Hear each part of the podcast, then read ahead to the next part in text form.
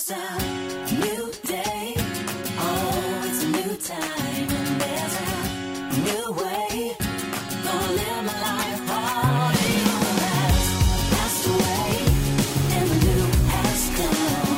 Thank God it's a brand new day. Thank you for tuning in to the Open Door Ministry Breadcrumbs Podcast with me, your host, Barbara Smith. We are here to share our blog articles with you in an audio format. We know that people are very busy and constantly on the go, but we all still need daily inspiration in our lives. It is our goal to share a few thought-provoking morsels that will challenge you to stay actively engaged in the Word of God. His Word is the bread of life.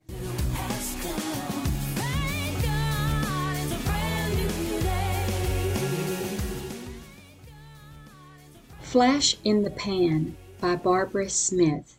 The expression flash in the pan does not originate with those panning for gold, though they used to express their disappointment when they thought they had found something precious only to discover it was nothing more than a rock. A cook whose bacon has caught on fire on a Saturday morning might also use this expression, but it has a literal meaning and origin. It dates to the seventeenth century, when the weapon at the time was the flintlock musket, which had a small pan for gunpowder on one side and then loaded with a round lead ball. If the gunpowder would flare up and ignite, but the projectile did not expel, they would say it was a flash in the pan, aka a failure or a dud.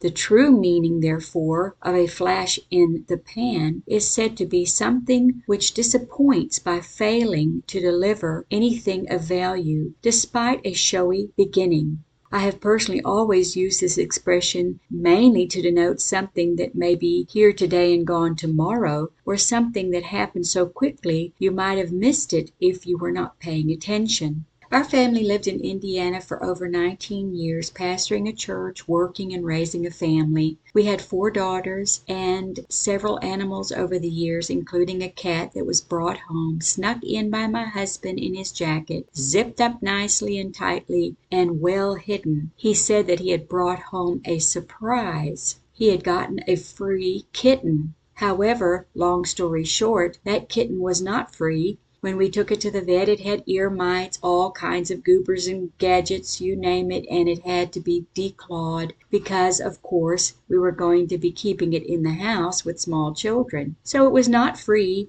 and I am not an animal person, but we had that cat, whom we called Magnum, for a long time. Lo and behold, if we did not have another cat crawl under the house and have kittens a few years later. Goodness gracious. Well, I'm telling you all of this to say, I have since found out that I was allergic to that cat. I lived off Benadryl for many of those years because of this. At the time, there was no non-drowsy medicines. Therefore, I lived in quite a stupor, as anyone who has ever taken Benadryl can attest to. Many of my memories from that time are very hazy and fuzzy. I acknowledge that I have a very bad memory, which may or may not have been contributed to by this time in my life. There are many things that my husband and children can remember that I cannot. Maybe it is due to their exceptional memories. Some may say, don't worry, those nineteen years were just a flash in the pan. Either way, life is very short, and we must endeavor to the best of our abilities to make the most of it. Cherish every stage of life with your children, your spouses, friends, and loved ones, because there will come a day when it comes to an end for each of us. In more recent years, we had my mother staying with us for a seven-year period until she passed away in twenty twenty-one. She had macular degeneration and could not see well. As the years went on, she had some transient asthmatic attacks, T I As, which are like mini-strokes, and then a couple of more severe strokes in her last few years. Her health began to decline and go downhill steadily thereafter, and she was not able to do much. Not only could she not see, she had lost confidence to try anything. She was nervous about messing things up, like crocheting, for instance, though in her lifetime she was a master at it. Though we encouraged her and tried to keep her engaged in activities, she would become depressed and quiet, as happens to many elderly people. However, during the first few years with us, what she really thrived on were her memories. She would sit on the front porch and talk about things that had happened in her life. A favorite subject, of course, was my dad, who had passed away in twenty thirteen, and she enjoyed reminiscing about him. But the sad thing to me was, as time went by, the onset of dementia that she had had when she moved in began to worsen. Some of those memories disappeared completely, or they began to be jumbled up in her mind. For example, she began to say that she had had five husbands, getting the story in the Bible of the woman at the well mixed up with her own life. Items that she would pass by day after day, including her toothbrush and washcloth, became unrecognizable to her and of no significance as Alzheimer's began to take over. There were a lot of funny moments, but mostly it was just sad to see how the human condition is so fragile. Memories are a flash in the pan, as we would say. Fleeting, however, they are not a failure, but very significant. We should not take our lives or our memories lightly or for granted. We must hold them dear. I hope and trust God will grant me soundness of mind until I pass away, as we all do. We do not have that guarantee, nor are we promised that we will have tomorrow, much less with health of body or of mind. We are only promised today and the here and now. James four, thirteen through fifteen asks us in contemplation, "Go to now, ye that say, Today or tomorrow we will go into such a city, and continue there a year, and buy and sell, and get gain. Whereas ye know not what shall be on the morrow. For what is your life? It is even a vapor that appears for a little time, then vanishes away. For that ye ought to say, If the Lord will, we shall live and do this or that." All our planning will assist us during the time we have left on earth, but it will not buy us more time. Psalm ninety, verse ten states, "The days of our years are threescore years and ten, and if by reason of strength they be fourscore years, yet is their strength labor and sorrow, for it is soon cut off, and we fly away." Jesus tells us what we should do in Matthew six, thirty-three through thirty-four. "But seek ye first the kingdom of God, and his righteousness, and all these things shall be added unto you. Take therefore no thought for the morrow, for the morrow shall take thought of the things of itself. Sufficient unto the day is the evil thereof." Every day beyond today, and every year beyond seventy years, is a gift, not a guarantee. I am a very fond proponent of the four seasons. I think variety is the spice of life, and I always enjoyed living in Indiana because they had definitive winter, spring, summer, and fall seasons. With each season, you can see new things around you, for instance, the changing of the tree leaves or the snowy, frozen tundra. Although each season comes with its pros and cons, the leaves come with raking and the snow comes with much shoveling.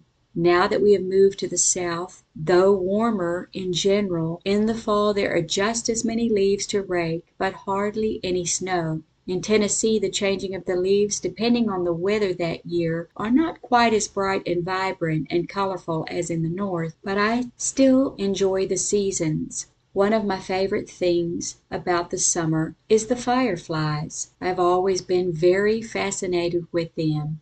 I remember, here comes one of those memories that I still hold on to, believe it or not. I was about six years old at the time, living in Durban, South Africa. We lived in a beautiful old house that I loved dearly. We lived there for about four or five years. That house had a wonderful, huge front and backyard. The backyard was filled with fruit trees of all sorts. There were monkeys that would hang out there as well, literally, LOL.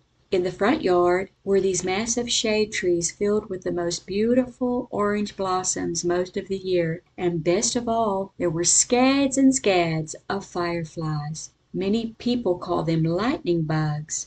We would go down one side and up the other of the front sloped yard with our jars, catching the lightning bugs, of course, until they had no more oxygen and they died.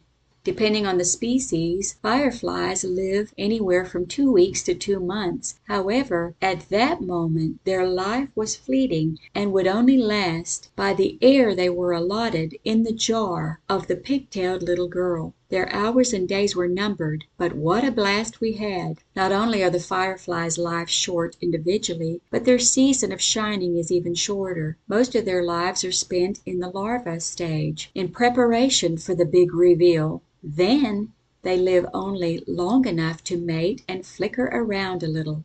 However, this is what makes them so special and something to look forward to every year. Just like the flowers in spring shoot up out of what looks to be barren and abandoned soil, though the fireflies' lights and lives are considered only a flash in the pan, they are here today and gone tomorrow. They bring great joy to many while they shine.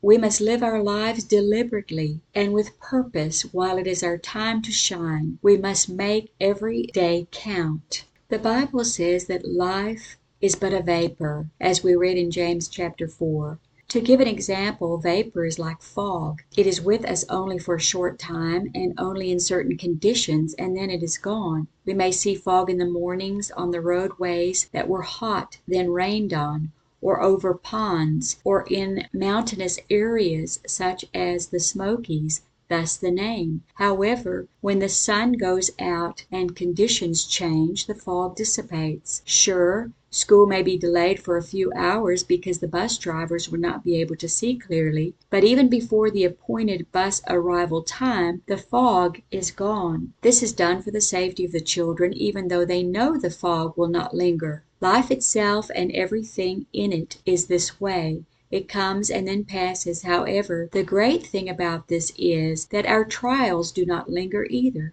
Second Corinthians four seventeen says, "For our light afflictions, which is but for a moment, worketh for us a far more exceeding and eternal weight of glory." Savor the good and do not become defeated or feel that you are doomed for life or a failure and a dud in the bad times, because they will also fade away. Though taking care of my mother did last for years, this too has passed, and with it the good times and the bad. Ecclesiastes one, one through four tells us, "The words of the preacher, the son of David, king in Jerusalem. Vanity of vanities, saith the preacher, vanity of vanities, all is vanity. What profit hath a man of all his labor, which he taketh under the sun? Our generation passeth away, and another generation cometh, but the earth abides forever." We have jobs, but do we take the time to enjoy the fruit of our labor? We have children. They are cuddly babies for a short time. Then they are crawling, walking, talking, sassy, and out the door. But do we take time to enjoy them and build a bond with them? Or will this be considered a true flash in the pan? Take the time to cultivate a relationship with them, because you will become less significant as the days go by. They become inquisitive about the world, and they want to go and explore it. This is normal. They will one day not even want to hug you or kiss you goodbye at school or even be seen with you. Separation begins at birth, but this is also normal. Because life is so fleeting, we should not put a burden or stress upon our children or others to be what we want them to be. They should be allowed to express themselves in their likes and dislikes. For example, just because you were a football player or wanted to be and couldn't be, does not mean your son should be. He may or may not want to be. He may have the aptitude or he may not have the aptitude. We must learn to let go of the things we cannot control. Give them to the Lord and let them live their lives. We do not have a second chance and cannot live vicariously through others. Our children are not selfish. They are just of a different time and generation. We have one chance at this flash-in-the-pan life, so we must do it the best we know how. They will soon be the ones taking care of us. We will be sitting in our chairs with our small smattering of memories to keep us company. We must make sure the things we do in life are worth remembering. Generations come and go, but the earth abides forever. Life is here today and gone tomorrow. God has a way of allowing us to let go of the bad if we would allow him to. For instance, when we as mothers give birth to a baby, why do we have more than one child and put ourselves through that pain and anguish again? The pain is replaced with joy. The anxiety of the birthing experience has been traded for excitement and the thrill of having that bundle of joy in our arms. The pain is very quickly forgotten, and this is how it's meant to be. Mercy allows us to move forward if we will. Isaiah sixty-one, one through three prophesies of Jesus coming into our world and the purpose of him coming. The Spirit of the Lord is upon me, because the Lord hath anointed me to preach good tidings unto the meek. He hath sent me to bind up the brokenhearted, to proclaim liberty to the captives, and the opening of the prison to them that are bound, to proclaim the acceptable year of the Lord, and the day of vengeance of our God, to comfort all that mourn, to appoint them that mourn in Zion, to give them beauty for ashes, the oil of joy for mourning, the garment of praise for the spirit of heaviness, that they might be called trees of righteousness, the planting of the Lord, that he might be glorified. All of creation has been formed with cycles. The water cycle, for instance, goes a little like this. The rain falls as precipitation. Some absorbs into the earth, some into lakes and oceans. Then it evaporates in the atmosphere, again forming clouds, and then the rain falls again. Flowers grow for a season, they are pruned down, they lay dormant in the winter, and everything is seemingly naked, brown, barren, and dead, only to pop up again in the spring, bringing a fresh new life and a green world. Ecclesiastes three one says, "To everything there is a season, and a time to every purpose under the heaven. Daffodils, tulips, and roses appearing from year to year bring us hope and show us the faithfulness of God and his great blessings upon us." Lamentation three twenty-two through twenty-three assures us, "It is of the Lord's mercies that we are not consumed, because his compassions fail not. They are new every morning. Great is thy faithfulness." One of the last memories with my mother was a bittersweet time when my brother had come to visit for the last time. Though Mom had lost her memory, she never lost her faith. However, though she had preached the gospel for over sixty years, she had forgotten all she had known and was losing hope. During the visit, by some miraculous intervention of the Lord, she had a very short, fleeting moment of clarity. She told my brother and I she did not want to die because she was unsure what was going to happen to her. My brother prayed with her and told her, "Mom, this is what you have been working towards and waiting for all of your life. You are about to cross over the Jordan River and take the hand of Jesus, who is waiting for you on the other side. There is nothing to be afraid of." Though she went back into her silly dementia and Alzheimer's self after that, everything was okay. She was at peace. God had given her assurance, and she passed away a few days after that.